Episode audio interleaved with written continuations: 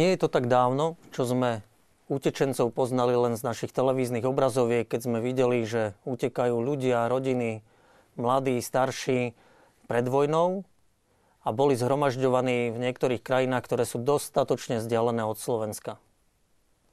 Prešiel istý čas a už sme týchto ľudí, ktorí utekali zo svojich krajín, ktorí opúšťali svoje domovy, zaregistrovali v našich dovolenkových destináciách, ako sú Grécko či Taliansko.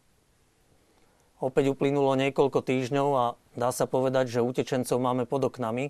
Prechádzajú po maďarských a rakúskych cestách a kto má možno v úvodzovkách šťastie, už ich nájde aj na Slovensku, keď ich prevádzajú. No ale je otázka možno času, kedy ich reálne aj my privítame na Slovensku a bude záležať, aká tá naša odpoveď bude, či to naozaj bude privítanie. Ale skrátka, téma utečencov sa stala jednou z dôležitých tém dnešnej doby a preto aj televízia Lux sa rozhodla mimoriadne zaradiť reláciu v Samárii pri studni na toto nevšedné večerné e, na tento nevšedný večerný čas, nie 20.30, nie pondelok, ale na štvrtok večer. Lebo aj televízia Lux považuje túto tému za veľmi dôležitú. Čiže o utečencoch, o ľuďoch, ktorí utekajú pred nebezpečenstvami, ktoré ich čakajú doma, budeme dnes večer hovoriť v televízii Lux s mojimi hostiami, ktorými sú katolícky kňaz a verbista Milan Bubák. Dobrý večer, prajem. Dobrý večer. Hovorca konferencie biskupov Slovenska Martin Kramara. Dobrý večer, prajem. Dobrý večer. Hovorca ministerstva vnútra Ivan Netík. Dobrý večer. A novinár Jozef Majchrák. Dobrý, Dobrý večer. večer. Tak ako býva zvykom aj do tejto našej relácie, aj keď mimoriadnej môžete písať svoje postrehy či otázky na kontakty, ktoré vidíte na svojich televíznych obrazovkách.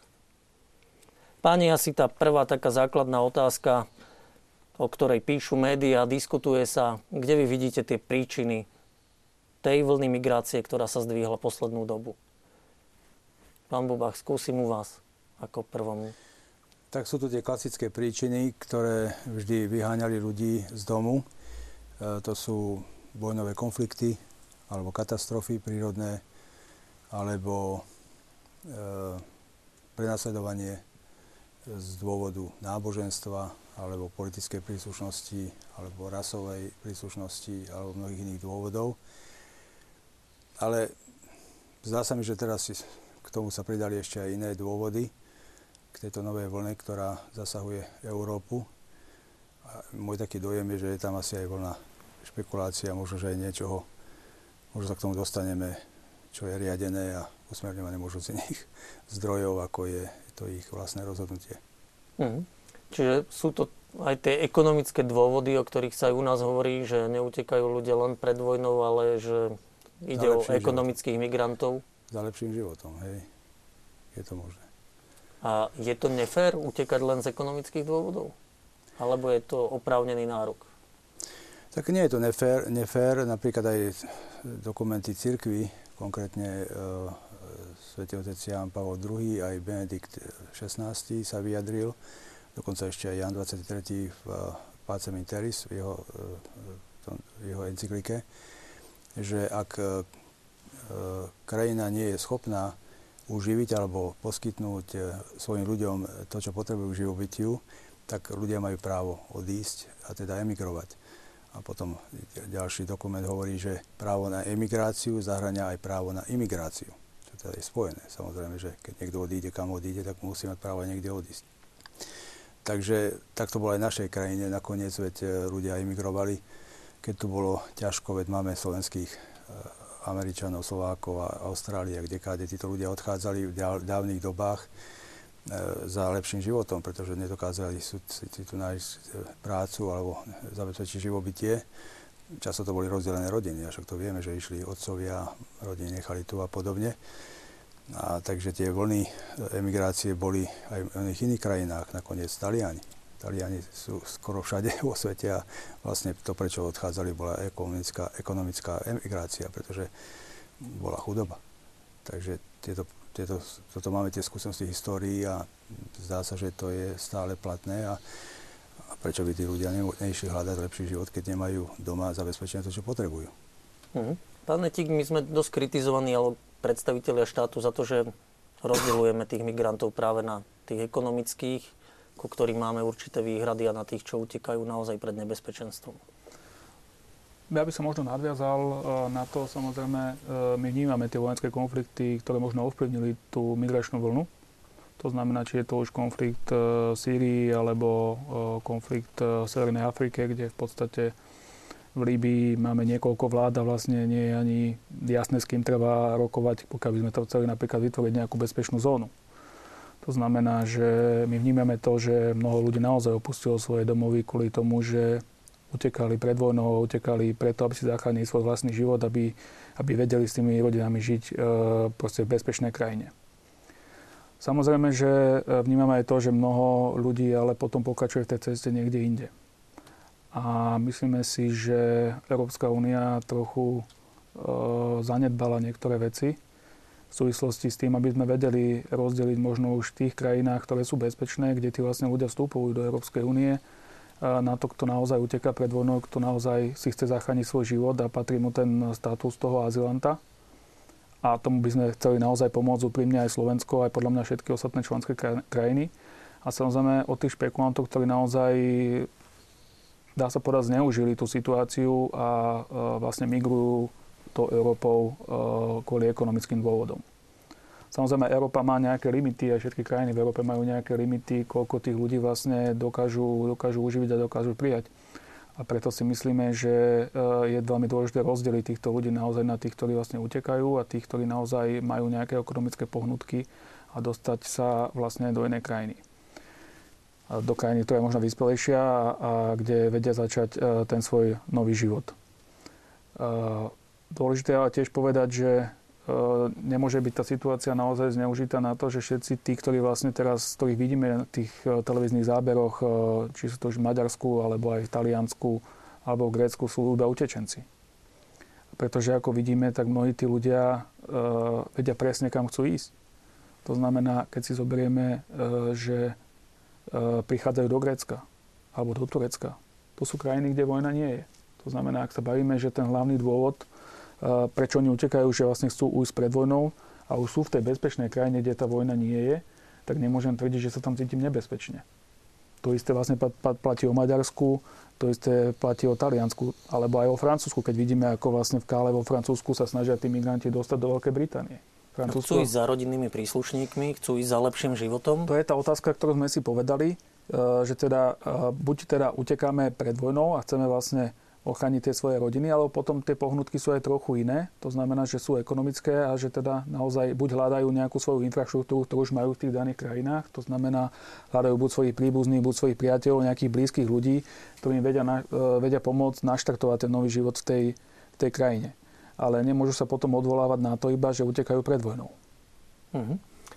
Jozef, ty si nedávno bol v Sýrii, aj v Iraku, pred niekoľkými mesiacmi. Dá sa z toho pobytu, ktorom, e, ktorý si absolvoval, vlastne povedať, že pred čím utekajú a ako sa stavajú k tomu exodu?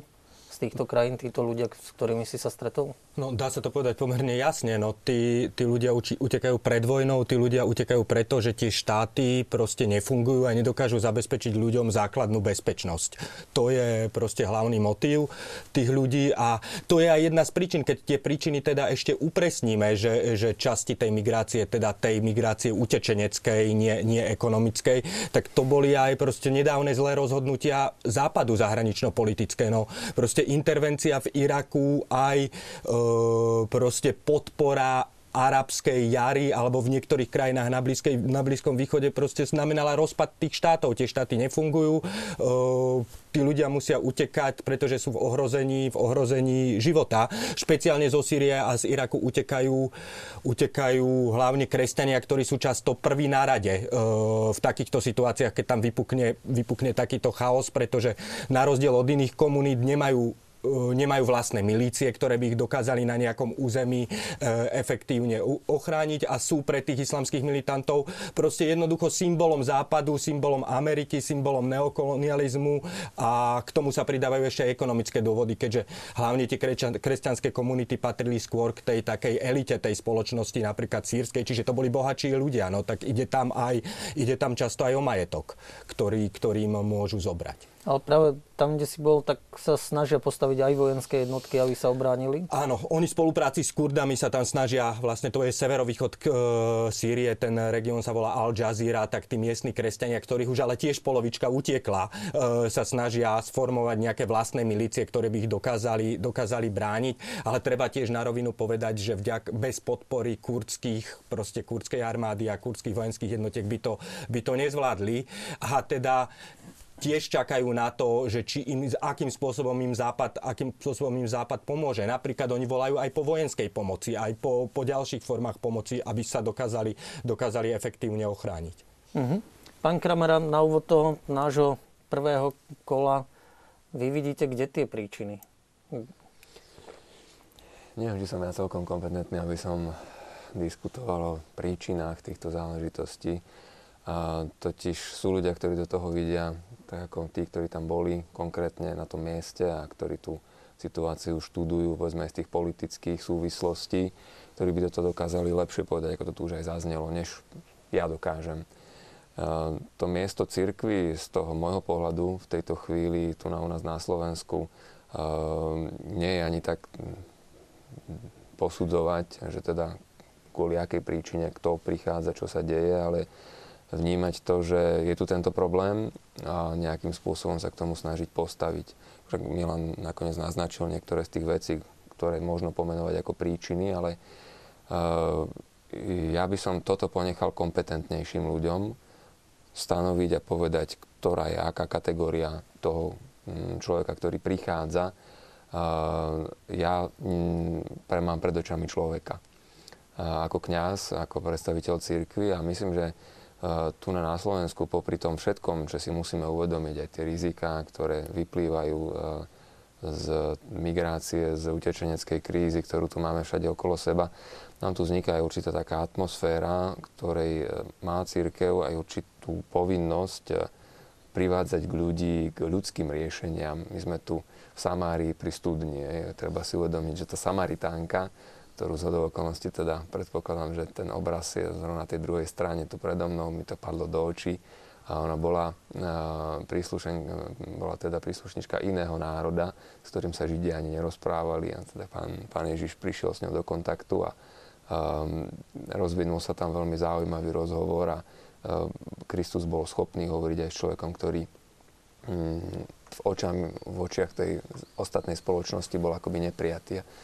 Ja to vidím tak, že to našou úlohou cirkvi je pomáhať určitej vyváženej diskusii, nechať kompetentným, aby rozhodovali o daných záležitostiach, ktoré nepatria celkom do tej našej cirkevnej kompetencie, ale aj zachovať srdcia ľudí otvorené pre pomoc ostatných, aby sa nezatvorili len kvôli tomu, že prichádza niekto, kto je inej, inej pleti alebo iného náboženstva a tak ďalej.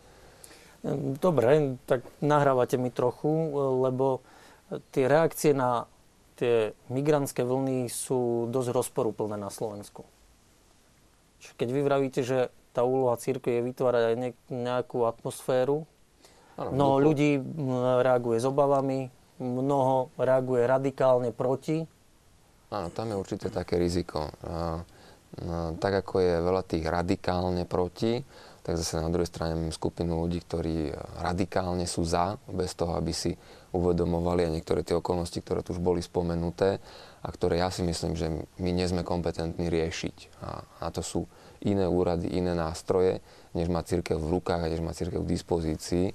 Ale uh, církev môže prispieť k tomu, aby sa tu viedla nejaká vyvážená diskusia o týchto veciach, aby sa vytváral určitý vyvážený pohľad. Lebo a úprimne povedané, z toho, čo som zachytil aj na sociálnych sieťach, z toho, čo sa nám tu rozbehlo v našej krajine, bolo cítiť veľmi veľký strach z nepoznaného, čo je samozrejme, aj to je na mieste, ale niekedy to prechádzalo až do iracionálnej roviny. Lebo ak sa bavíme povedzme o integrácii alebo o prijatí ľudí, ktoré sú aj kresťanského náboženstva a napriek tomu sa niekde začne dvíhať vlna odporu alebo strachu a začne sa poukazovať na mnohé internetové videá, ktoré kolujú a vyberá sa z nich len jedna časť, tak tu vzniká isté riziko, že si tie srdce zatvrdíme a že nakoniec sa s tým Samaritánom baviť nebudeme. A to by sme aj v duchu výzvy svätého Otca nemali dopustiť. Je zrejmé, že my sa e, máme starať e, do toho, čo je našou kompetenciou. To by som teda ako veľmi rád aj zdôraznil, že to by sme rádi. Tento diskurs celý o mm, utečeneckej kríze sa teraz e, nachádza vo viacerých takých nevyvážených polohách, záleží z, ktorej, z ktorého pohľadu sa na to dívame, pokúsiť sa prispieť k tomu, aby sa našla tá, tá, tá vyvážená stránka. Ja myslím, že to treba veľmi silne rozlišovať. A síce to, čo církev vždy robila v dejinách, je, že e, robila tzv. charitu, dobročinnú lásku voči núdznym. Toto je tak staré, ako je stará církev a je to naša povinnosť. Lenže druhá vec je e, dlhodobá vízia istej otázky, ktorá sa vyskytne.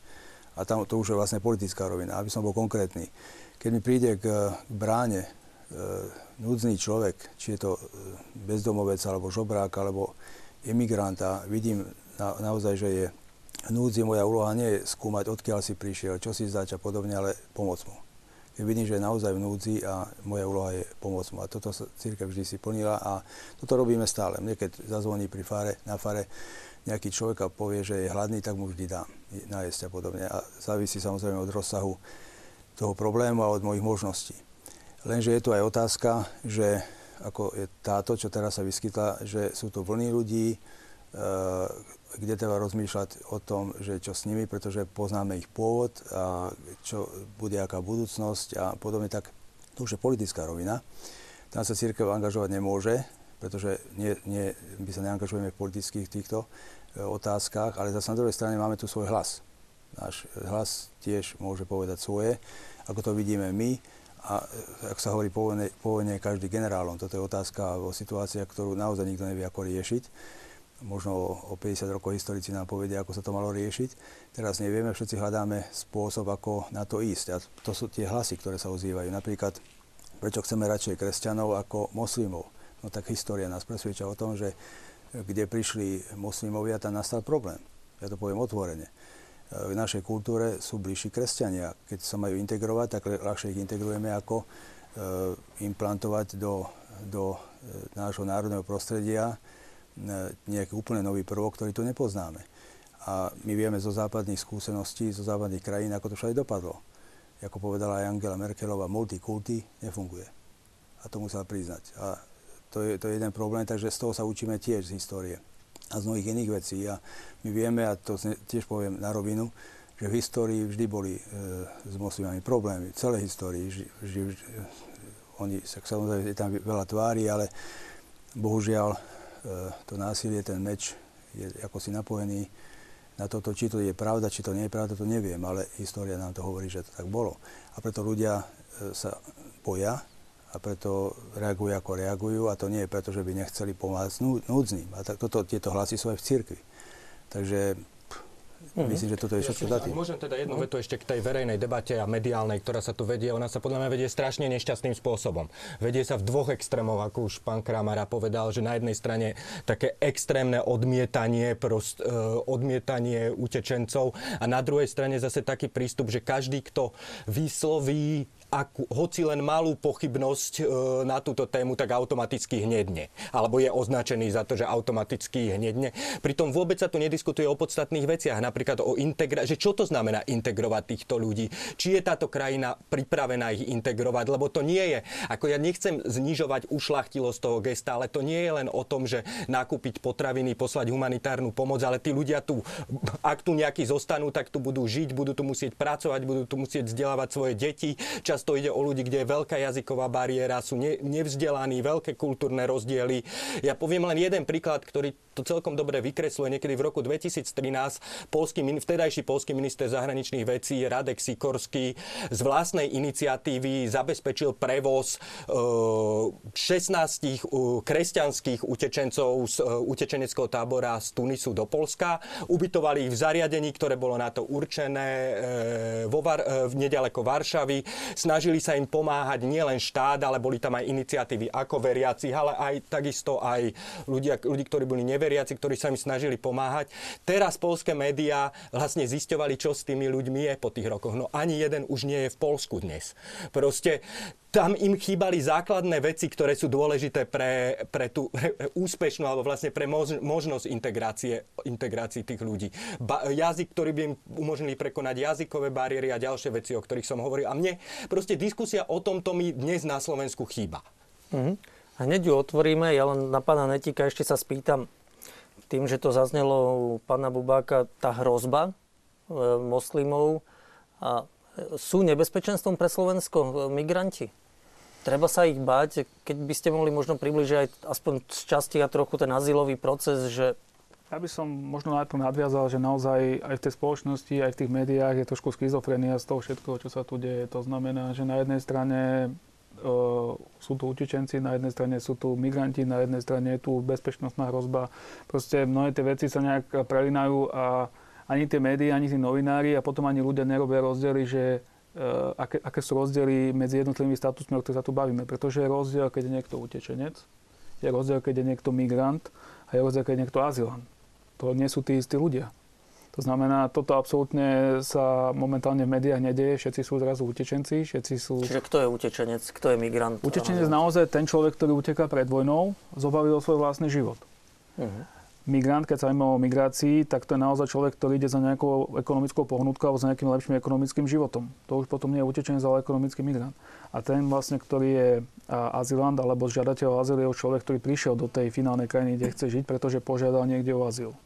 To znamená, ja toto absolútne už nikto nerozdeluje a, a všetkých dáme do nejakého, nejakej jednej veľkej skupiny ľudí, ktorí sa tu pohľad. To znamená, treba, treba to jasne rozdeľovať a to my aj stále tvrdíme smerom e, k európskym inštitúciám, kde, že poďme to rozdeliť, poďme rozdeliť naozaj tých utečencov od, od, od, od ekonomických migrantov a tým, ktorí potrebujú pomoc, pomôžme, pretože naozaj si myslím, že všetky európske krajiny vrátane Slovenska pomoc chce v rámci svojich možností, ktoré, ktoré máme.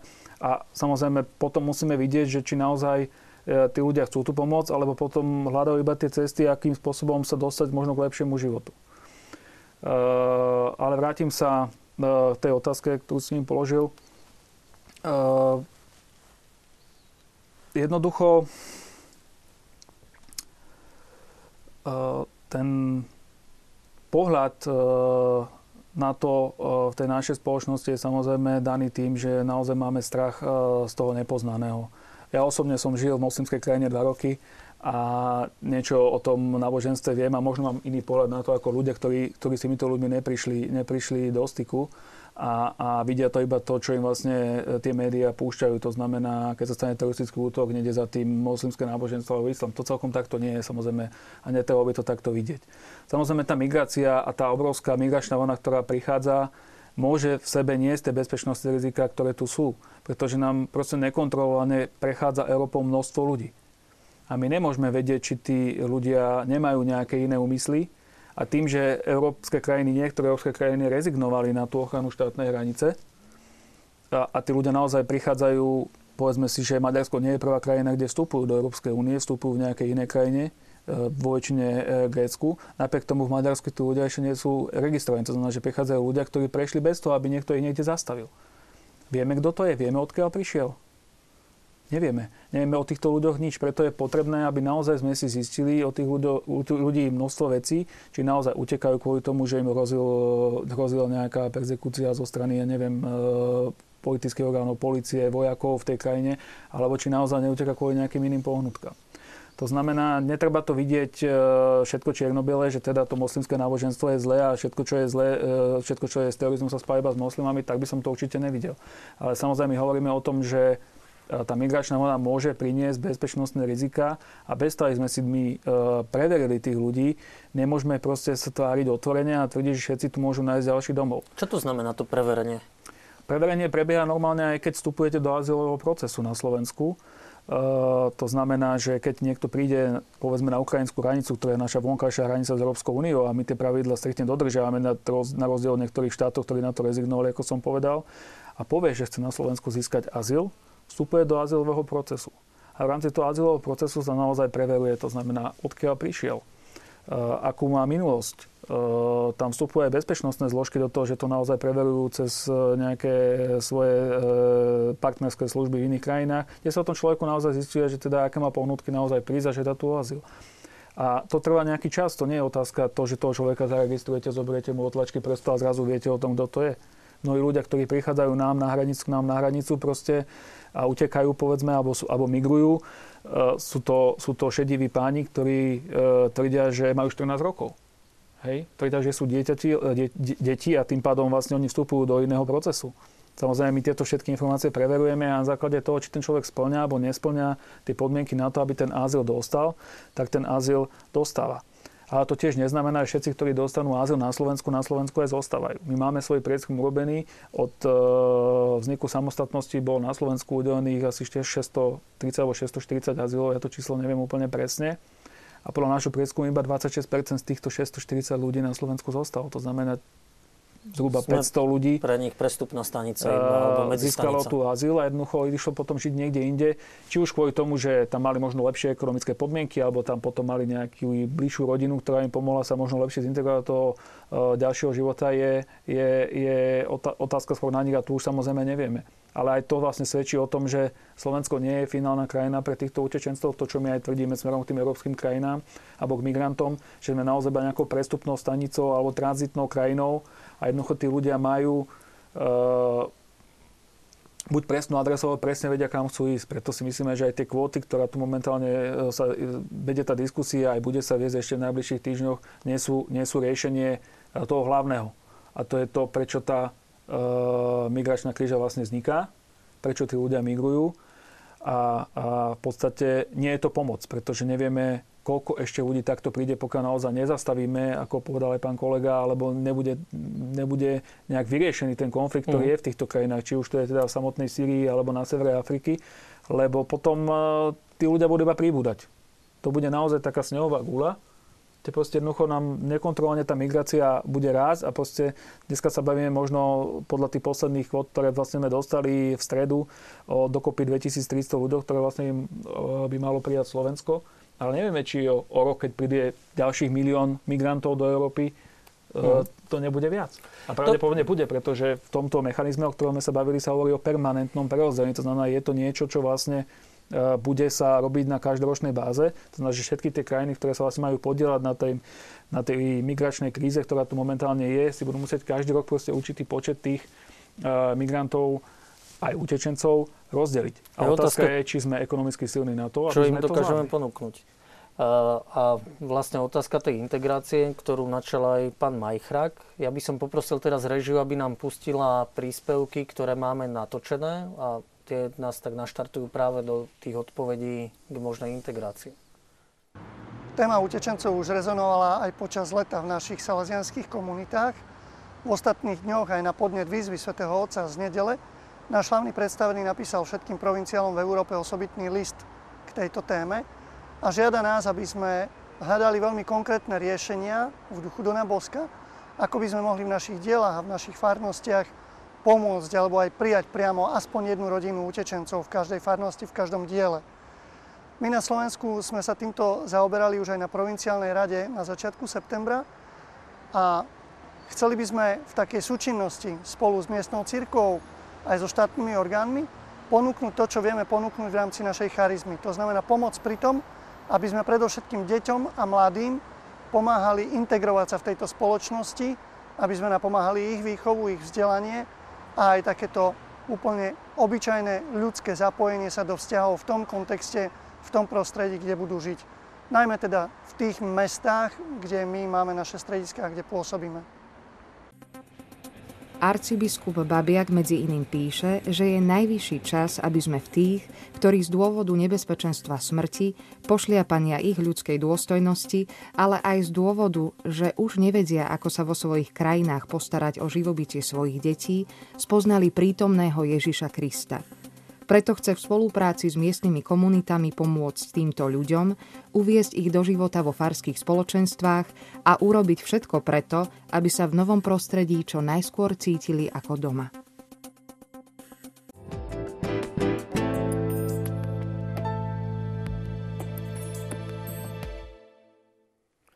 Pán Bubak, vy ste povedali, že vlastne ste povinní, a každý veriaci je povinný prijať každého núdzneho v tej akutnej potrebe, ale že čo vlastne s takouto vlnou, jeden divák nám posiela mail, v ktorom vraví, že církev robí málo v prospech utečencov v zmysle evanielia, v zmysle, že bol som hladný a de- nedali ste mi najesť.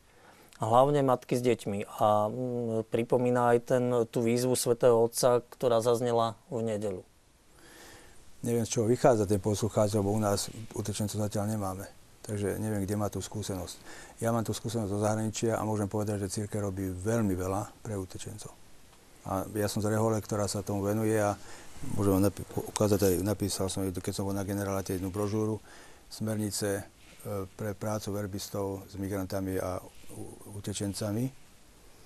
Takže tu je jasný apel aj našej rehole na to, aby sme s nimi pracovali a nakoniec e, pri našich základoch sme doprevádzali utečencov do Argentíny a podobne, tam sa im venovali. Takže církev si nemá čo vyčítať, že robí málo pre utečencov. Nakoniec ten hlas Sv. Otca, ktorý teraz zaznieva z Vatikánu, je jeden z najsilnejších a to je tiež církev.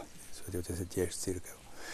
Takže e, by som, by som jasne oponoval e, proti tomuto názoru. Hovorím ešte raz, na Slovensku ich nemáme, tak neviem, kde, kde by sme mohli sa vidieť, byť videní ako tí, ktorí málo s nimi pracujú. Možno je to otázka komunikácie cez médiá a že církev nedostatočne komunikuje túto tému práve mediálne, ale možno aj v kostoloch. Kritike bol podrobený aj pastierský list poslednej nedele, že tam nie je zmienka o utečencoch. E, církev zvyčajne ne, nevytrubuje o tom, čo robí. Ak sa hovorí, Ježiš hovorí v Evangeliu, že nech nerobí, nevie tvoja pravá ruka, čo robí ľavá a my robíme dobre a nejdeme s tým, nerobíme to pre reklamné dôvody. To, to vie Boh, čo robíme a to je náš, to je, to je náš motív, evanelium. A e, tým pádom vlastne to je jedna vec, že my, my, my to neprezentujeme, pretože to nepotrebujeme. A po druhé, ako nás prezentujú médiá, tak to vieme. To sú profánne médiá, ktoré naozaj si e, čo nemusia, nepovedia a radšej povedia niečo iné, čo by nemuseli a podobne. Čiže e, tak toto nejako je. Ale ja hovorím, ja som bol na medzinárodnej úrovni e, som pracoval niekoľko rokov, som chodil po svete a v našej reholi, je to aj v iných reholiach a aj, aj diecezách, práca s imigrantami núdznymi je jedna zo základných e, prác a činností, ktoré cirkev Čo to má. znamená, že e, práca s týmito migrantami? Čo konkrétne Napríklad Jesuit Refugee Service. E, ten, ten má, kde pracujú s jezuitmi aj mnohé iné rehole.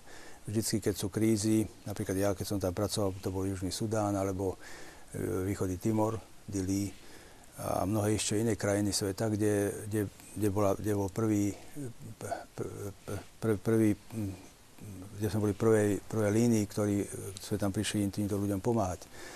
No, alebo e, v mnohých e, táboroch pre utečencov pracujeme, asistujeme, máme tam svojich členov ako reholníkov, máme tam dobrovoľníkov a mnohých iných a podobne. Charita, Medzinárodná Caritas International tá tiež robí veľmi veľa. E, napríklad, že utečenci sú nielen tí, čo idú za hranice svojej krajiny, ale aj v rámci krajiny. To sú internally displaced people, sa to nazýva.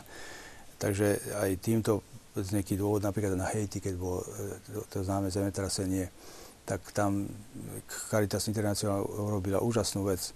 No, dokonca pripravila im také ubytovanie, o ktorom vyhlásili, že oni také nemali ani keď pred zemetrasením a tak ďalej. Čiže mohol by som menovať strašne veľa príkladov, kde, kde, kde sú, tá, tá činnosť je obrovská.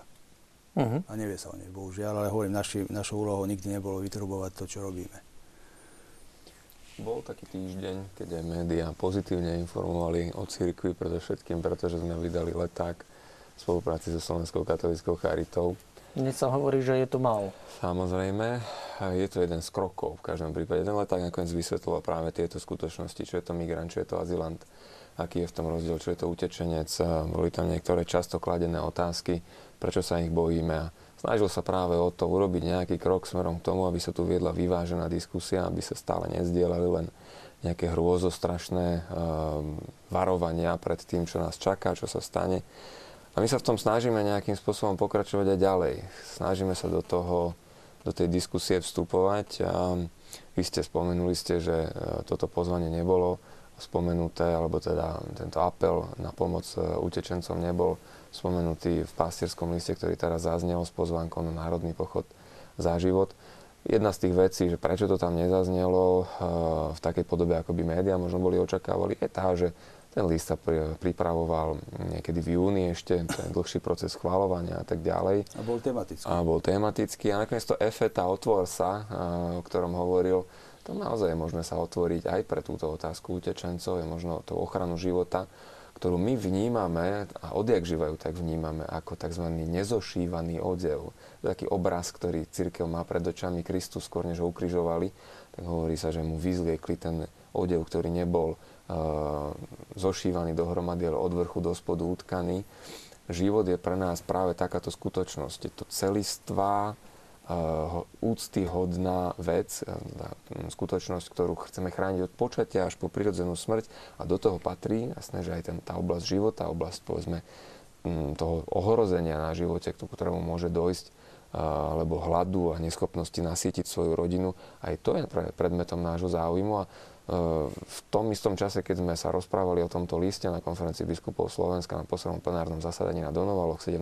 júna, myslím, tak sme vydávali aj vyhlásenie už aj vtedy k utečencom a vyzývali sme k ľudskosti, ku kresťanskému riešeniu, že to nie je téma, ktorej by sme sa nevenovali.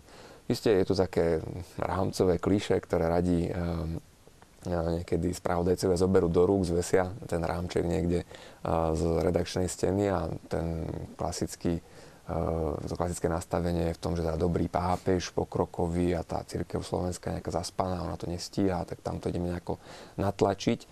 Ja v týchto dňoch eh, tak ťažko dýcham, lebo myslím, že snažíme sa, ako robíme, čo je v našich silách, aby sme tú výzvu toho svätého Otca nejakým spôsobom uskutočnili tu náš na Slovensku. Debatujeme o tom, hľadáme tie spôsoby.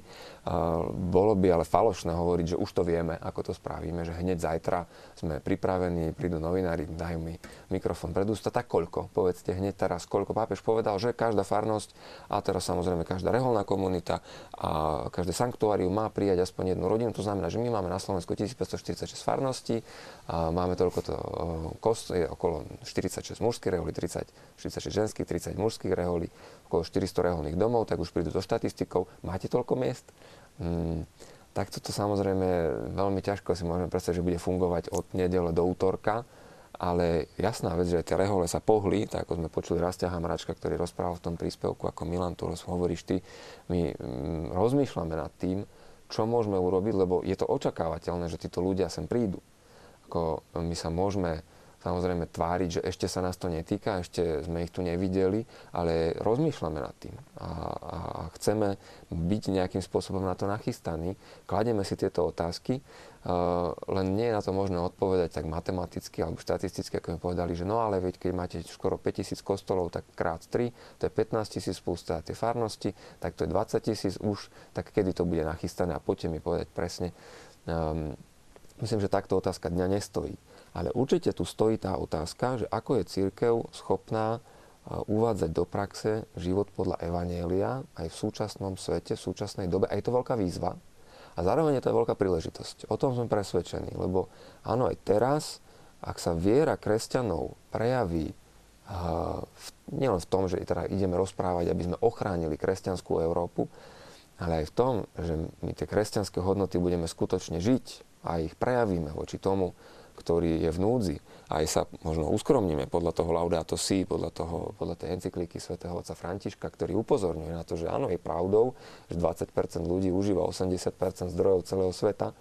A dokážeme urobiť čosi pre toho svojho blížneho, ktorý je ohrozený, a to pápež hovorí v tej výzve samotnej, vojnou a hladom, tam je to jasne povedané, keď pre týchto ľudí by my sme mali výjsť zo seba, výjsť na tú perifériu ukázať, dokázať, že toto je kresťanské svedectvo a to nesmierne pomôže aj nám samým. Lebo aj my sami sa utvrdíme v tom, čo žijeme, aká je tá naša viera a sa to dostane do nejakého autentického uskutočnenia. Nechcem a sme, sme na to pripravení? Je na to církev pripravená? A církev teraz myslím naozaj v širokom pojme, my veriaci sme na to pripravení. Mali sme ten prípad e, s Ladcov, kde Dobre, isté, jedna tam... reholná komunita chcela. Možno spomenúť aj to, že tam boli nejaké ďalšie problémy. Ja do toho do hĺbky, do hĺbky nevidím a nerad by som sa tu teraz zamotal, ale viem, že tam niekde okolo mala byť škôlka, škola. Aj to bolo jedno z problémov, že ľudia sa aj preto možno zopreli, že uh, hneď to malo susediť uh, takmer bez oplotenia, takmer bez akéhokoľvek, uh, sa povie, rozdelenia s nejakými ďalšími objektami a tak. A uh, iste, je to jeden príklad z toho, záleží z ktorej strany sa na to pozrieme, lebo to nie je zase tak celkom, ako to v médiách zaznelo, zjednodušené. Tých problémov tam súviselo viacero, ale je to výzva. Je to určite výzva, aby sme sa každý reálne zamysleli nad tým, čo Svetý Otec povedal. Ako žijem to svoje kresťanstvo, verím naozaj v Krista, ktorý 25. kapitola Sv. Apoštola Matúša, áno, toto, čo nám tu píše tá posluchačka, alebo teda televízna diváčka, a tamto je, bol som hladný a dali ste mi jesť, bol som smedný a dali ste mi piť. A som schopný a ochotný výjsť takto človeku v ústrety, som ochotný obetovať aj kus svojho pohodlia a prejaviť svoju kresťanskú vieru. Viete, ale ja si myslím, že ľudia, ktorí bojujú za život, a, ktorí sa prihovárajú za to, že máme prijať naše deti do našich rodín, ktorí bojujú za život, hovoria, že máme aj starých ľudí prijať, tak títo ľudia sú ľudia aj hlbokej viery a sú a ľudia z obety. A ja si myslím, že nebudú mať s týmto uh-huh. problém, tí, pretože to sú tí istí ľudia, ktorých ja stretávate, aj tie iniciatívy, ono sa to prelína, prekrýva. Aj keď dnes mi volali novinári, že doneste mi nejakého konkrétneho človeka, ktorý teda by bol ochotný niekoho si zobrať domov.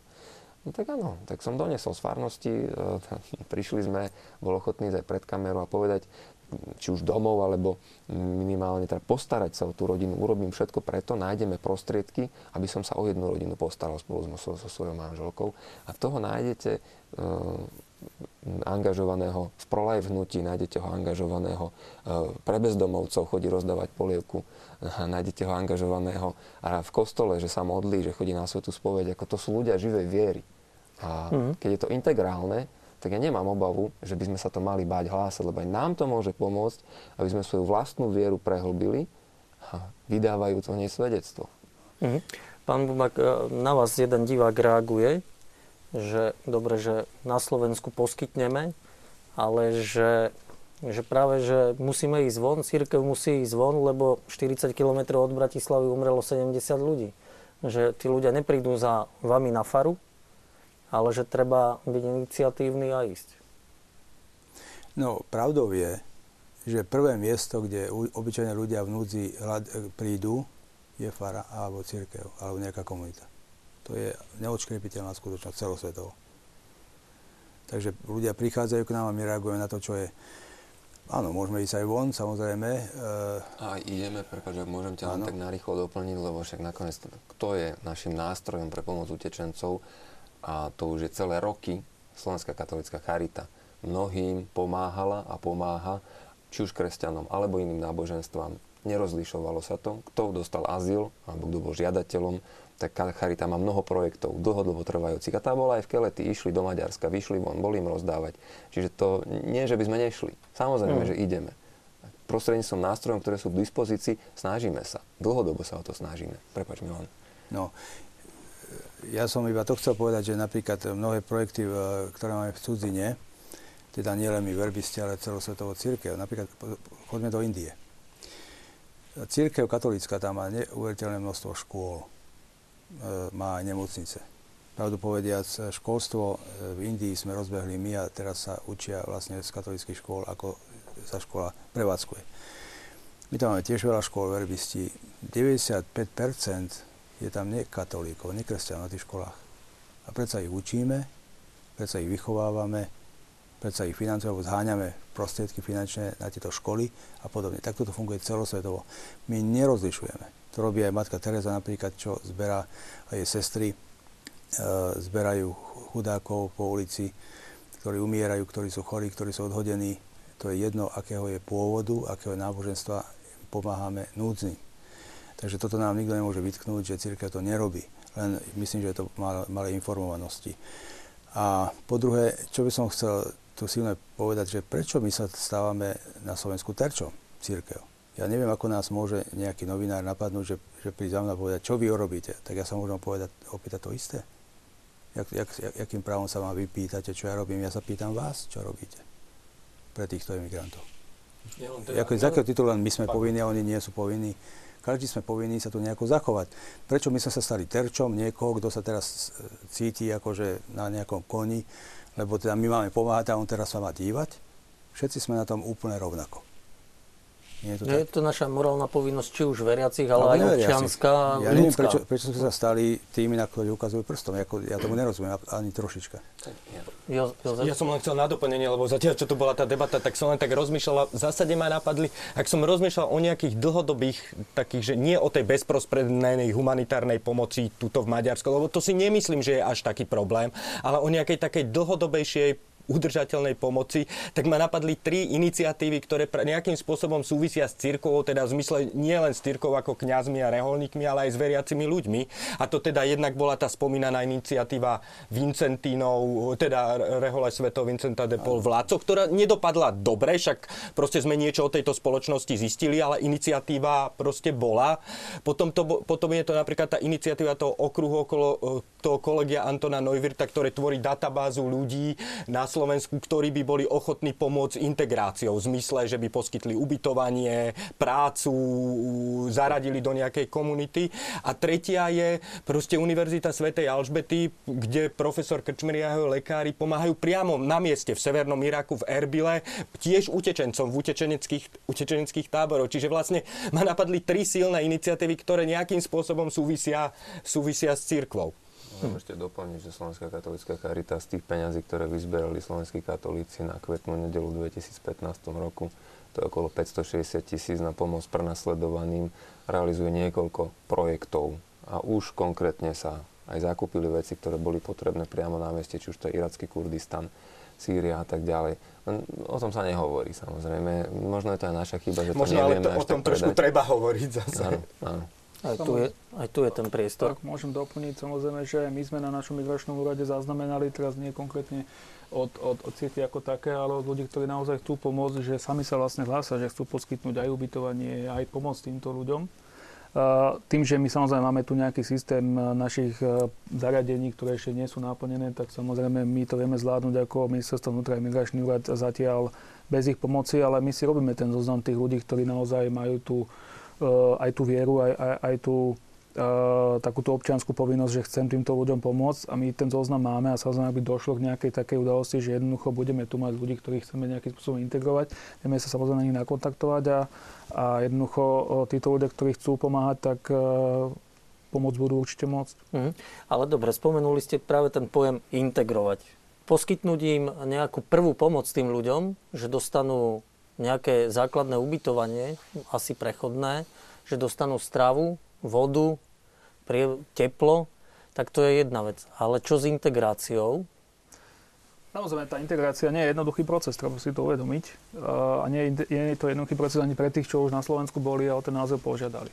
Pretože uh, tí ľudia naozaj uh, musíte niekde ubytovať.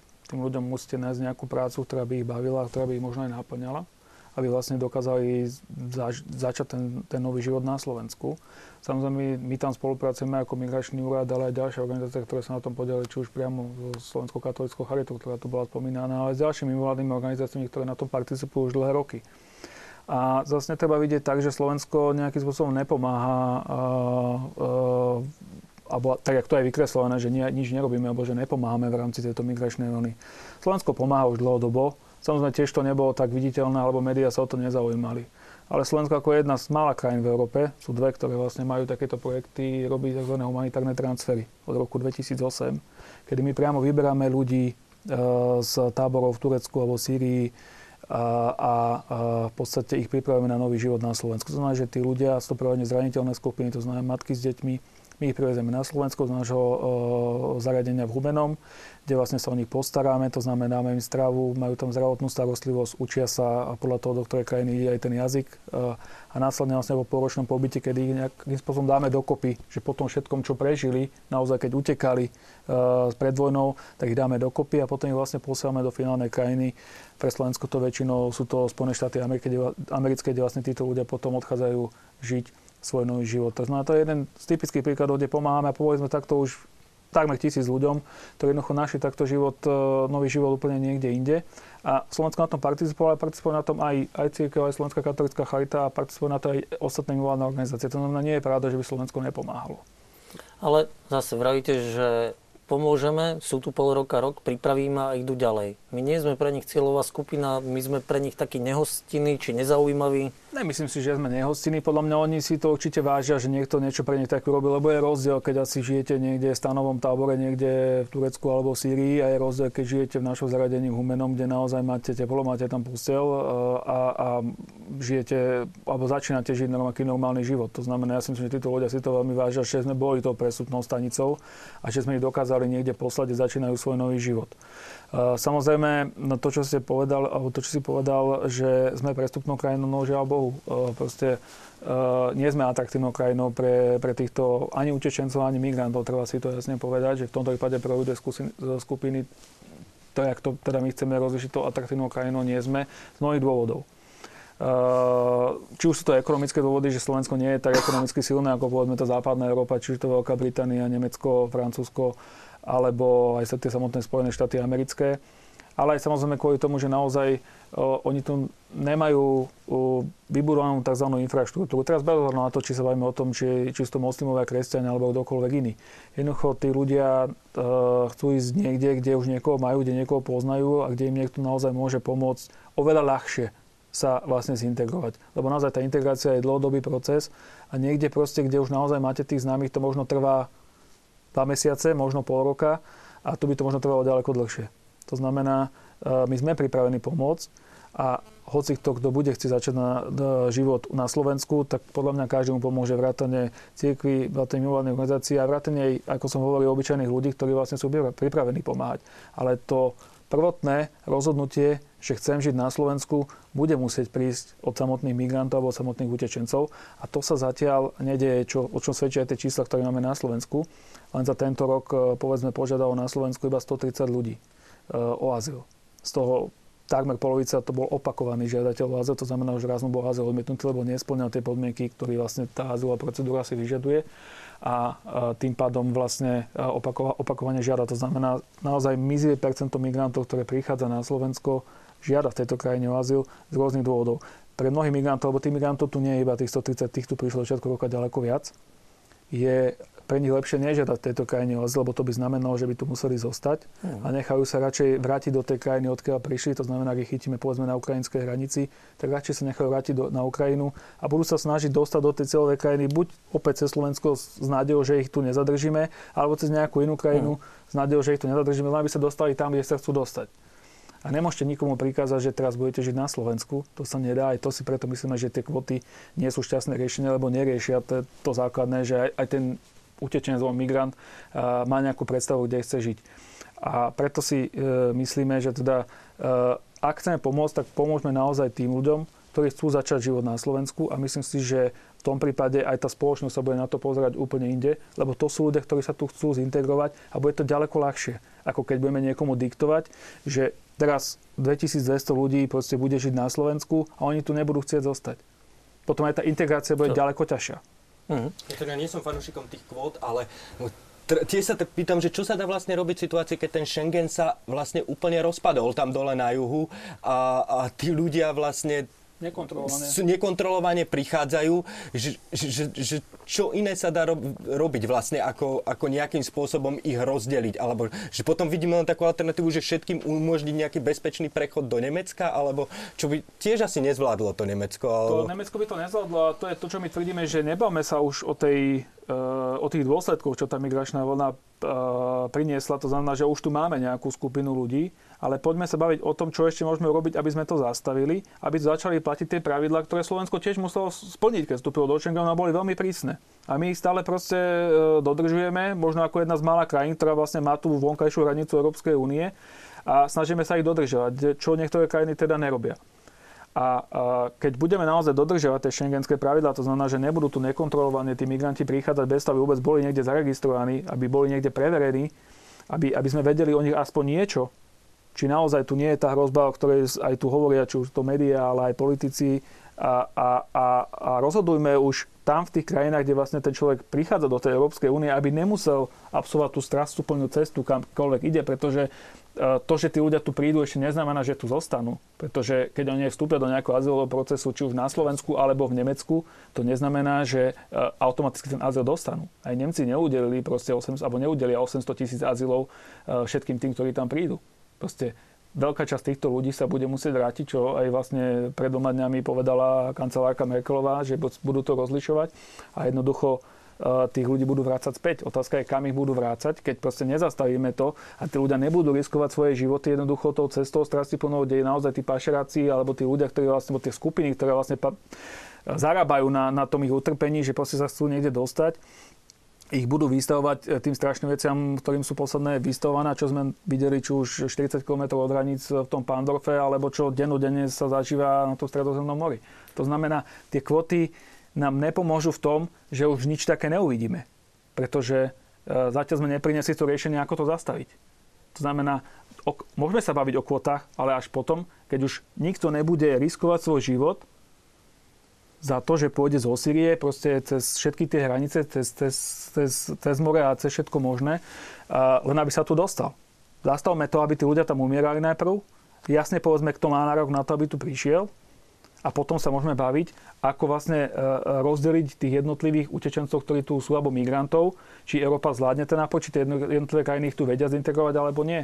A nadiktovať niekomu, že teraz budete žiť na Slovensku, keď proste druhá väčšina tých ľudí tu nechce žiť. Ale raz to možno bude nevyhnutnosť, že naozaj, že Nemecko sa naplní, naplní sa západná Európa a nakoniec tí ľudia povedia, že lepšie mi je žiť na Slovensku, ako žiť vo vojnou zmietanej krajine, byť ohrozený na živote. A to je pre mňa naozaj znova otázka tej integrácie, či my vieme im poskytnúť niečo iné ako len ten utečenecký tábor, ako len tú prvú pomoc. A to je možno znova otázka na vás ako kňazov, či vedia farnosti, reole poskytnúť takýmto rodinám, ľuďom no, plnohodnotné začlenenie sa do života, integráciu. Existujú na to projekty, na niektorých je účastná tá Slovenská katolická charita, ale tie projekty sa naozaj vyžadujú aj účasť profesionálov. No to nie je také celkom jednoduché, že máme dobrú vôľu a ideme na to, pretože Mám známeho, ktorého v Rakúsku takto ubytoval, tiež niekoľko rodín, dokonca imigrantov u seba na fare a narazil práve do tohoto problému, že áno, on ich dokáže nasítiť, ošatiť, dá im strechu nad hlavou, ale musí odísť, ide do školy, ide po farnosti, má svoje povinnosti celý deň a necháva ich tam, večer sa vracia a ja som z toho nešťastný, že ja neviem, čo s nimi, lebo ja im nepomáham, aby sa oni nejako začlenili, aby sa integrovali a na to treba odborníkov. Áno, my, Charita spolupracuje s takýmito odborníkmi, má vytvorenú určitú sieť na istý počet ľudí, do, s ktorými teda doteraz prišla do kontaktu. A ja by som nerád povedal, že sme hneď múdri a vieme to spraviť automaticky. Treba mať aj taký kus, veľký kus pokory, lebo na celoslovenský parameter, na celoslovenský rozsah, niečo takéto sme nikdy nezažili. Kto z nás mal kedy doma migranta, Ehm, kto z nás sa ho pokúšal integrovať do spoločnosti. Ale zase na druhej strane máme tu rehole, som sa rozprával s viacerými, ktorí sú ochotní aj učiť deti, aj učiť ten jazyk, aj uh, teda uh, pomáhať začleneniu týchto ľudí do spoločnosti. Tá iniciatíva Kto pomôže, ktorú ste tu spomínali, mnoho z nich, uh, ktorí sú tam prihlásení, tak hovoria, že um, urobia, venujú svoj čas tomu, aby týchto ľudí pomohli integrovať do spoločenstva, do farnosti. Isté potom, popri tej dobrej vôli, tu ostáva aj tá otázka tej profesionálnej, alebo teda tej adekvátnej schopnosti to skutočne urobiť. Niečo máme a niečo bude treba hľadať. Mm-hmm. Pán Bubak, vy môžete vlastne hovoriť aj naozaj skúsenosti vonku zo sveta. No, da, ako dá, darí sa, je úspešná taká tá integrácia? týchto ľudí, ktorí utekajú? No tak aj, aj nie, závisí od nich, čo oni očakávajú od toho svojho, e, od toho svojho budúceho života. Mm, fakt je ten, že mnohí, mnohí, mnohí to aj nechcú, pretože naozaj nechcú ostať tam, kde sú. E, majú iné ambície a tak ďalej. No. Ja som v Ríme, však to aj Martin tam bol, že tam veľa robia e, Rím je úplne plný aj emigrantov, aj, aj tých zo strany katolíckej cirkvi, ktorí pomáhajú. Sú to rozličné skupiny od Charity cez San Egidio, cez, nemôžeme menovať. A ja som teda trocha pomáhal aj komunite San Egidio, tak tí majú úplne veľkorysé projekty od dávania večere e, každý deň týmto ľuďom po vybavovanie dokumentov až cez e, učenie jazykov a tak ďalej. Takže robia, čo môžu, ale hovorím, ako nakoľko je úspešné, nakoľko nie, to neviem, lebo závisí od tých ambícií e, týchto. V farnosti rímskych, keď prídete, tak oni sa na to zvyknutí, pretože tí ľudia ano. sú tam už prítomní dlhé roky, tak keď tam ste, ja neviem, ponedelnej Sv. Omši, tak príde aj lekár, je zubár, je k dispozícii a uh, rôzne komunitné akcie pre týchto ľudí no. m, takého alebo takého etnického pôvodu organizujú. Tam bolo veľmi pestré, veľmi živé, to sme videli pred očami no. neustále. Církev sa v tomto ako angažovala. Jediný bezdomovec alebo imigrant alebo taký nemusí ísť večer e, spať hladný. To je úplne zásada, tých sú tam tisíce tých ľudí, to robia katolické spoločenstva na námestiach. Každý večer rozdávajú jedlo. Tak. No. E, len ja by som ešte jednu vec chcel pripomenúť, že samozrejme nech sa zase neočakáva, že církev to má robiť a podobne. A teraz my, keď žiadame na projekty a nejaké peniaze, tak vždy sme odbavení veľmi skrátka či je to z rozličných grantov alebo z Európskej únie alebo podobne, pretože na cirkevné účely nedáme. No tak od nás sa očakáva, čo je cirkevný účel, čo nie je cirkevný účel. Takže to sa nerozlišuje, takže v tomto dosť máme smolu, takže e, však Pán Boh vždy pomôže nakoniec, ale je to dosť nespravodlivé, že, že sme tí, ktorí najviac pomáhajú a sme e, tí poslední, ktorí dostanú nejaké dosť často, e, dosť, dosť často pomoc. Ja napríklad len jednu jeden príklad znova z Ríma, e, keď sa hovorilo o peniazoch, tak e, komunita, komunita svätého Egidia, ktorá má po celom svete e, svoje, svoje projekty, hovorí sa, že z tých peňazí, čo oni nazberajú, tak 94% ide na to, kde má ísť, 6% dostáva na štruktúru, pretože tá štruktúra niečo samozrejme aj stojí, nejaká kancelária, nejaké auta alebo čosi, nejaká tá prevádzka. Eh, náš generál bol nedaleko FAO, v Ríme, to je jedna z organizácií Spojených národov, Food and uh, Agriculture Organization, ktorí tiež sa venujú. A tam to bolo takto, že asi 70% išlo na štruktúru a 30% na to, kde to malo ísť. Takže takto my, my si tie korunky, alebo čo to je, eurá, trocha viackrát otočíme v ruke, kým ich investujeme, ale hovorím, nevždy máme šťastie, že nájdeme aj podporu. Takže to, to, toto by sa tiež mohlo viac otvoriť aj pred Európou, aj pred mnohými inými grantovými organizáciami, keď teda od nás žiadajú aj pomoc, lebo však na to naozaj tiež treba nejaký, nejakú podporu. Ja len teda, aby trošku to prijal tak, že tá církev je ako keby v pozícii, že sa teraz musí obhajovať, čak to je správne, otázky padajú, je, je správne, aby na to odpovedali. Len mňa trošku prekvapuje, že v situácii, keď napríklad do Európy prichádza množstvo ekonomických migrantov z Afriky, e- Európska únia rieši primárne kvóty a túto operatívu, ale nikto neotvára problém napríklad spoločnej polnohospodárskej politiky. Prečo nepustia, keď chceme pomáhať priamo na mieste, aby tí ľudia neodchádzajú, prečo nepustia afrických polnohospodárov alebo sa nehľadajú možnosti, ako pustiť afrických polnohospodárov na trh, ako zamedziť tomu, aby práve naopak dotované potraviny z Európy proste nelikvidovalo farmárov, e, e, farmárov v Afrike a tým pádom neprispievalo k rastu, rastu chudoby. E, prečo sa nehovorí, ako rôzne medzinárodné agentúry, OSN a podobne upozorňujú alebo hospodária s prostriedkami napríklad na boj proste za nejakú reguláciu pitnej vody, ornej pôdy, čo sú proste všetko všetko veci, ktoré prispievajú k tej migrácii. Prečo napríklad Západ dáva, alebo nikto nerieši to, že, že Západ alebo západné krajiny v rámci NATO dali požehnanie Turecku na veľmi problematické vojenské akcie v Kurdistáne, ktoré primárne mali byť zamerané proti ISIS, ale ukazuje sa, že sú zamerané proste proti kurdským separatistom a de facto prispievajú k oslabeniu Kurdistanu jedinej, jedinej síly v regióne, ktorá je efektívne schopná s ISIS bojovať a ktorá dokonca poskytuje bezpečnosť e, mnohým ľuďom, ktorí musia pred, pre ISIS, e, pre ISIS utekať. Čiže akože my, sa tu, akože my sa tu bavíme, že či církev pomáha dosť alebo nepomáha. Je to legitimná diskusia. A len slovenská církev? A slovenská, len e, akože ja som trošku prekvapený, že sa tu nebavíme aj o, nebavíme aj o iných témach. No, to je otázka, že aké sú vlastne tie príčiny toho. Jedna je vojna, to určite. ty chudoba v tej Afrike ty, ty si pomenoval aj globálnu politiku, globálnu situáciu. E, svojím spôsobom, pán Bubak, vy ste hovorili aj o tých zarábaní neziskoviek, že 70% ide na prevádzku. Že to sú všetko veci, ktoré by sa možno dali zmeniť a dalo by sa pomôcť ľuďom tam, kde to potrebujú a možno nemuseli byť utekať asi. Tak sú ešte iné príčiny, napríklad v Afrike tam sú tie problémy s tými, e, čo sú to tie tribes, kde jeden, jedna skupina chce vládnuť nad inou skupinou a tam tá neznášanlivosť, prenasledujú sa, zabíjajú sa a podobne, takže ľudia potom musia utekať, tak to tam ešte musí byť vyriešené. Hovorí sa, že lepšie fungovali, keď tam bola britská kolónia, koloniálna nadvláda, pretože oni medzi nimi držali toto ruku nad nimi a teraz, keď to prevzali do tých svojich rúk, tak tam vznikli hneď problémy a vojny.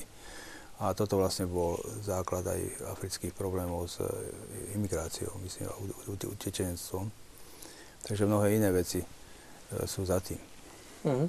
No a no, vieš, keď ty si pomenoval viaceré problémy, no ťažko to vyriešime túto v tomto našom štúdiu, pri tomto ani... zložení, ako riešiť globálnu politiku asi ťažko by církev budovala vojsko, ktoré by bolo poslané.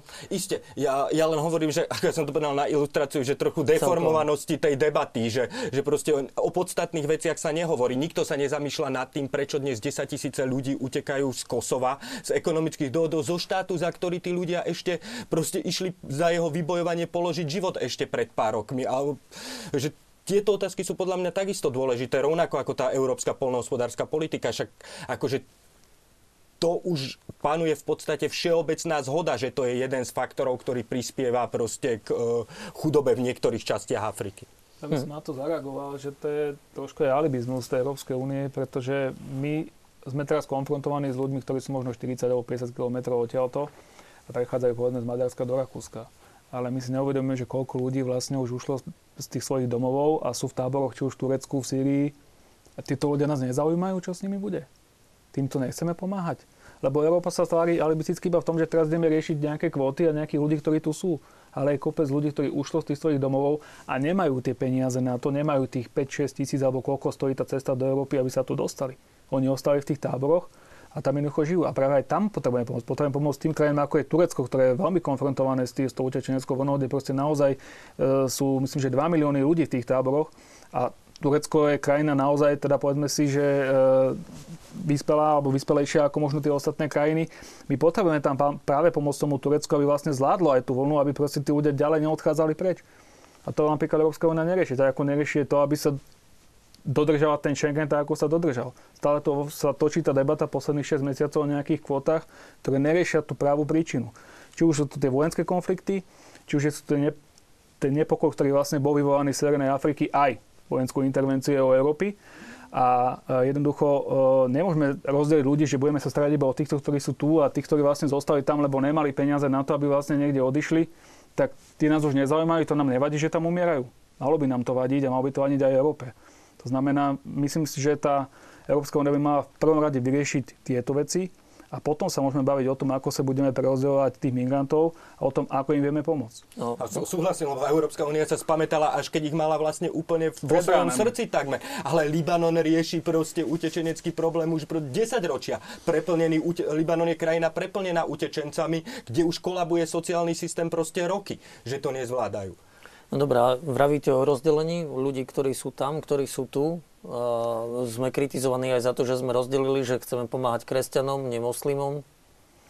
Uh, toto by som tak nevnímal, že sme, my sme kritizovaní uh, možno za to, že to niektoré krajiny, ktoré sú možno zvyknuté na ten multikulturalizmus historických dôvodov, pretože boli, boli, boli povedzme kolo, kolonizátori, to znamená, že mali iné kontakty s tými krajinami. My e, nediskriminujeme ľudí, ktorí prídu napríklad na hranicu a požiadajú u nás o azyl. To nie je tak, že proste keď príde moslim, tak automaticky azyl nedostáva. To si treba jasne povedať. Proste mnoho z tých práve, ktorí azyl dostali, boli moslimovia a žijú tu, sú dokonca asimilovaní, nie že zintegrovaní, asimilovaní, pretože sú naši, povedzme, slovenské manželky a, a ani oni, oni poriadne nevieme. Ale jednoducho, keď sme my na vlastne Rade Európy povedali, že chceme dobrovoľne prijať nejakých utečencov, tak keď hovoríme o dobrovoľnom príspevku Slovenska, po tom, čo sme odmietli tie kvóty, lebo si myslíme, že neriešia tú hlavnú príčinu, eh, tak eh, si myslíme, že si máme vybrať tých ľudí, ktorí vieme jednoducho zintegrovať. A keďže aj tie čísla, ktoré sme si tu povedali, hovoria, alebo aj, aj tie veci, ktoré sme si tu povedali, hovoria jasne, že sme transitnou krajinou pre tých migrantov, tak chceme vybrať tých ľudí, ktorí majú ten najväčší potenciál sa zintegrovať. A keďže sme naozaj kresťanská krajina, tak si myslíme, že tí kresťania a tá integrácia tých kresťanov bude ďaleko jednoduchšia, ako keď sme tu mali teraz e, proste vytvoriť, e, vytvoriť nejaké, nejakú skupinu ľudí, ktorá by tu bola nešťastná, nemali by tu vlastnú infraštruktúru, nemali by tu možno ani miesta, kde by vedeli vykonávať tú svoju vieru a, a jednoducho by aj tak odtiaľ to odišli. Potom by to bola falošná pomoc, a my predsa nechceme falošne pomáhať len preto, aby niekto mal nejaké údaje v tabulke v Bruseli a bol, bol proste, bolo povedané, OK, kvóty sú úspešné. Myslím, že tie kvóty úspešné nebudú, aj keď ich násilu presadia a jednoducho tí ľudia na Slovensku nezostanú a preto radšej sa snažíme nájsť ten dobrovoľný príspevok Slovenska aj za pomoci Slovenskej katolíckej charity alebo ďalšími vládnych organizácií, ktorí dokážu naozaj e, to číslo, ktoré sme vlastne tam dali, tých 200 eh, kresťan, kresťanov, zintegrovať na Slovensku tak, aby mohli naozaj začať bezproblémový život v novej krajine a zabudli na všetky tie útrapy, ktoré vlastne museli možno posledný rok alebo možno aj viac rokov zažiť. Mm-hmm. Pán Kramera, čo bude teda najbližšou úlohou asi konferencie biskupov Slovenska v tejto súvislosti s utečencami? Meniť nálady v spoločnosti? To bude asi prvoradné? Ja myslím, že naozaj dôležité to, aby každý hovoril na tom poli kompetencie, ktoré mu vlastné a aby sa to celá debata aj nezneužívala na niektoré sekundárne ciele, ako sa o to niektorí používajú, po, pokúšajú použiť to, hm, či už zo strany cirkvi, že nás chcú zapriahnuť do nejakého svojho vozíka, alebo naopak teda tlačiť nás mediálne proti niekomu a podobne. Uh, my nemáme spravodajské služby v cirkvi, aby sme vedeli rozlišovať, že kto je eh, nebezpečný pre Slovenskú republiku a my nie sme schopní hovoriť do toho, že koho možno, nemožno prijať práve z týchto, z týchto dôvodov. Eh, rovnako eh, nemáme mnohé ďalšie nástroje, ktoré by sme vedeli rozlišovať, že kto teda prichádza, neprichádza. Ale cítime svoju úlohu skutočne v tom, aby sme premieniali atmosféru, lebo je to reálny problém a zaznieva tu tá výzva svätého Otca, nezaznieva nadarmo a my môžeme očakávať, že treba sa chystať na to, aby sme boli schopní tým ľuďom, ktorí sem prídu a ktorí prejdú povedzme tým azylovým procesom a tak ďalej, aby sme im boli schopní pomôcť. Ja, sa nechcem vyjadrovať k číslam, že koľko ich má byť a koľko ich máme prijať a teraz akože my ideme určovať tieto veci. My sme rozhodnutí a taká je zhoda medzi biskupmi a kňazmi pomôcť každému, kto tú pomoc bude potrebovať. Ale je pravda, že tá atmosféra spoločnosti, vidíme to na štatistikách, je 70% proti imigrantom, utečencom, azylantom. Ľudia to nerozlišujú, aj preto sme aj sa snažili teda o tomto informovať. Slovenská katolická charita má tento základný problém v poslednej dobe, že ak doteraz, a to, to sú desiatky momentálne, to nie sú stovky tých uh, utečencov, ktorým pomáhajú, ak doteraz vedeli nájsť ubytovanie, nie sú veľké peniaze, ktoré sú k dispozícii, ale išli na nejakú tú ubytovňu, kde si na periférii Bratislavy, povedzme, tak zrazu prídu a začnú sa ich ľudia pýtať, že kto to ide byť? Aha, to sú cudzinci, viete čo, máme plno. Hop, tu sa nám niečo deje a s týmto treba pracovať. Tu treba pôsobiť a tu treba, aby ten hlas cirkvi zaznel, že zase my nemôžeme uh, sa, sa tváriť, že tento problém dajte ho za naše hranice a nás sa to nesmie týkať a, a budeme sa obrňovať a vytvárať si tu nejaké, uh, nejaké hradby okolo seba a hovoriť si, že tá, toto je uh, kresťanské, lebo my ideme brániť kresťanstvo. Hop, ideme brániť potom ale odštevené kresťanstvo, lebo ideme brániť len to, čo mi vyhovuje a nie to, čo aj Sveté písmo hovorí. Že stáť za Svetým písmom a robiť to, čo je v našej kompetencii, robiť to, čo je nám vlastné, chytiť ten diskurs nejakým spôsobom a skúšať ho otáčať, aby tí ľudia sa na tie veci pozerali aj z iného pohľadu. A ja sa trošku tak bojím, no ne, nikdy ne, nemôžem ísť proti médiám, ani nebudem kritizovať médiá, lebo to nie je teda v kompetencii hovorcu, alebo to nemal by tak Ešte to by chýbalo. Ešte to by chýbalo.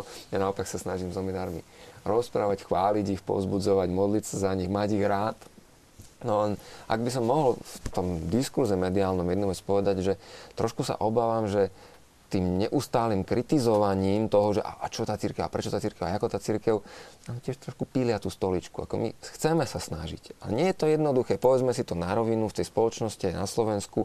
A nie len na Slovensku, a nie len v kresťanskej církvi, v katolíckej církvi. Je tu určitá atmosféra. A tej atmosfére treba pracovať a nedá sa aj celkom pracovať tak, čiže ja prídem a buchnem po stole a poviem, že naša farnosť bude to takto a vy všetci budete následovať. V tej dobe už nie sme, že by ja, keď vidím na kazateľnicu, tak celá, celá naša katolická farnosť, ja som kaplan v Dubravke, zavedla, áno, pán kaplan, ideme to robiť takto. A ja potrebujem aj pretvárať tie srdcia nejakým procesom a nejakým spôsobom, ale momentálne sa nestíham nadýchnuť z toho, že som stále bombardovaný z jednej, z druhej strany, Čiže že čo robíte, prečo robíte. o takú spoluprácu médií? No, to je ťažko, ja chápem, beriem to, že my nikdy nebudeme teraz e, zrovna tí, ktorí budú médiá chváliť a s tým sme uzrozumení, to je svojím spôsobom v poriadku, na to sme si zvykli, ale e, taká prozba, možno prozba, že ako nepodkopávajte nám tú stoličku za, za každú cenu, lebo uh, my to máme nastavené a biskupy sa v tom zhodujú ozaj tým smerom, že chceme tie srdcia tých ľudí pretvárať. Ale viete, uh, ja komunikujem jednu vec a je samozrejme, že zaznievajú mnohé iné. Zazvoníme niekde na fare, niekde otvorí pán Kaplan, inde niekde otvorí tá kuchárka, ktorá vyjde von a sa jej spýtajú, u vás sa to dá? Jo, že to není možné. No, nájdete takých príkladov, samozrejme. Mm. Ale rovnako, viete, keď by sme išli do, vymyslím si príklad, Volkswagen, že povie Nemecku, že ideme na Slovensku vyrábať elektromobily, nejaký e-golf, a teda príjme tá naša slovenská cerská fabrika túto výzvu, kde sa pôjdeme spýtať. No isté, keď sa pôjdeme spýtať manažmentu a manažment povie, že skúsime tú výzvu prijať, ideme na to, ideme hľadať kapacity, ideme hľadať spôsoby, a, tak toto je jedna odpoveď. Ale ja keď pôjdem k výrobnej linke a spýtam sa chlapov, že čo mi na to hovoríte, možno mi povedia, že á, to sa nedá, to nejde, vlakovní mi tiež povede niečo ďalšie. Ako dá, ak ten novinár to dokáže tak zafrejmovať, že to církev proste, ona na to nebude reagovať. Jozef, Jozef je to tak? Ty si vravel, že uh, církev sa nemusí obraňovať počas relácie, lebo robí dosť, hej? že je to také zvláštne. Ale nie, nie, to, to, nie, nie, nie, ja, ja netvrdím, že vždy sa dá robiť viac. Ja, ja som len povedal, že, že, ma, že keď som rozmýšľal nad nejakými silnými iniciatívami, tak ma napadli práve také, ktoré niečo mali spoločné, niečo mali spoločné s cirkvou. Ja si myslím, že to povedal pán Kramara veľmi presne, že tá úloha z cirkvy, lebo sme niečo, od, aj od tých veriacich sme niečo zistili. Tie ladce niečo ukázali a proste tá, tá úloha tej cirkvy je meniť to. No. Uh, a môžu a... médiá cirkvi pomôcť, alebo práve no minimálne, minimálne sa mi zdá, že, že, že trošku ten diskurs, ktorý sa vedie, jej to, troš, jej to, im, jej to trochu komplikujú. Nestežujem sa, Bože chráň. Ale chceme o tých veciach hovoriť. Bude zasadanie konferencie biskupov Slovenska onedlho. Dotkneme sa týchto vecí. Budeme sa snažiť dotknúť sa ich aj na národnej púti, ktorá nás čaká mm. v Šaštine. A na tom národnom pochode za život sa tomu tiež nevyhneme. Však samozrejme vec. A hneď potom je zasadanie plenárnej konferencie biskupov Slovenska. Budeme to preberať. Len boli by sme radi, keby trošku takej pozitívnejšej... Utvidíme. Pán Bubak, ešte celkom na záver, sa dočkali. teda keby ste mohli na záver relácie povedať, aký ten postoj by mal zaujať kresťan k utečeneckej kríze a k tomu, čo sa deje pod našimi oknami? Tak aký by mal, no nemôžeme nariadiť e, postoj. E, nech e, medituje, modlí sa, číta evanelium a nech zaujme potom postoj.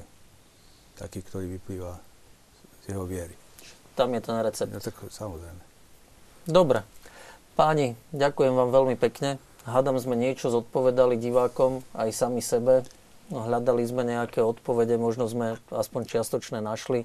Ďakujem vám veľmi pekne divákom, ďakujem za pozornosť a prajem všetkým ešte pekný večer.